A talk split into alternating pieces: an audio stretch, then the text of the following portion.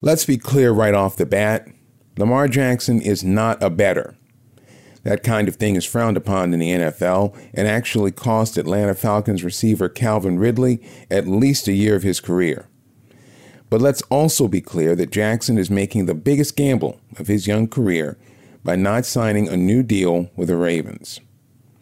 Jackson, who threw for three touchdowns Sunday to start his fifth season, in a 2049 win over the New York Jets, could not reach agreement on a contract prior to the game.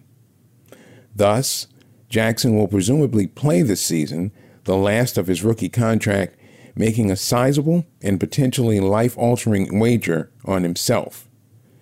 The bet the former league MVP and Heisman Trophy quarterback is making is that he can play well enough to earn a new contract that will take care of him and his progeny for generations to come.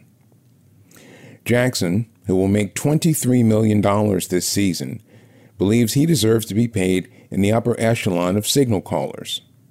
And the Ravens agree.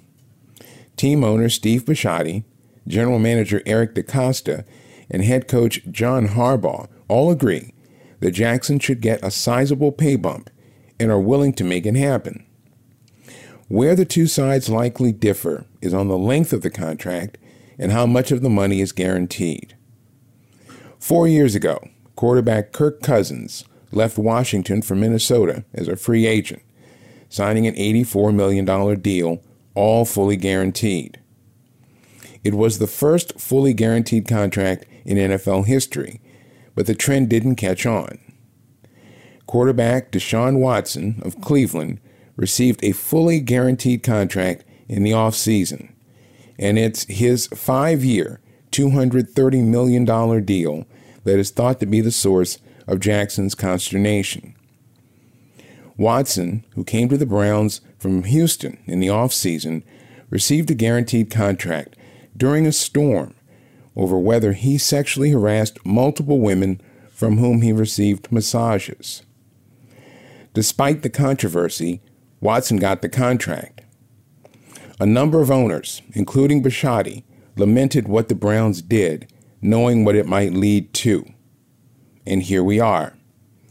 Jackson, who acts as his own agent, reportedly turned down a five year extension of over $250 million, with about 133 million guaranteed, as he wants a fully guaranteed deal. As we said here recently, the Ravens would be foolish to give it to him now, absent more consistent passing results and playoff success. Under the NFL's collective bargaining agreement, the Ravens can hold on to Jackson by invoking a franchise tag over each of the next two seasons. In that case, they would have to pay him the average of the top five quarterbacks in the league, which would likely come to about $45 million a season.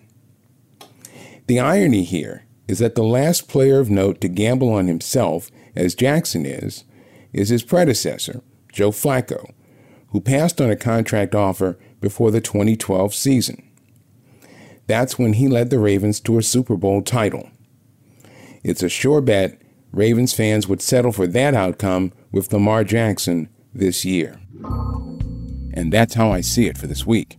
You can reach us via email with your questions and comments at sportsatlarge at gmail.com. And follow me on Twitter at sportsatlarge. Until next week, for all of us here, I'm Milton Kent. Thanks for listening. Enjoy the games.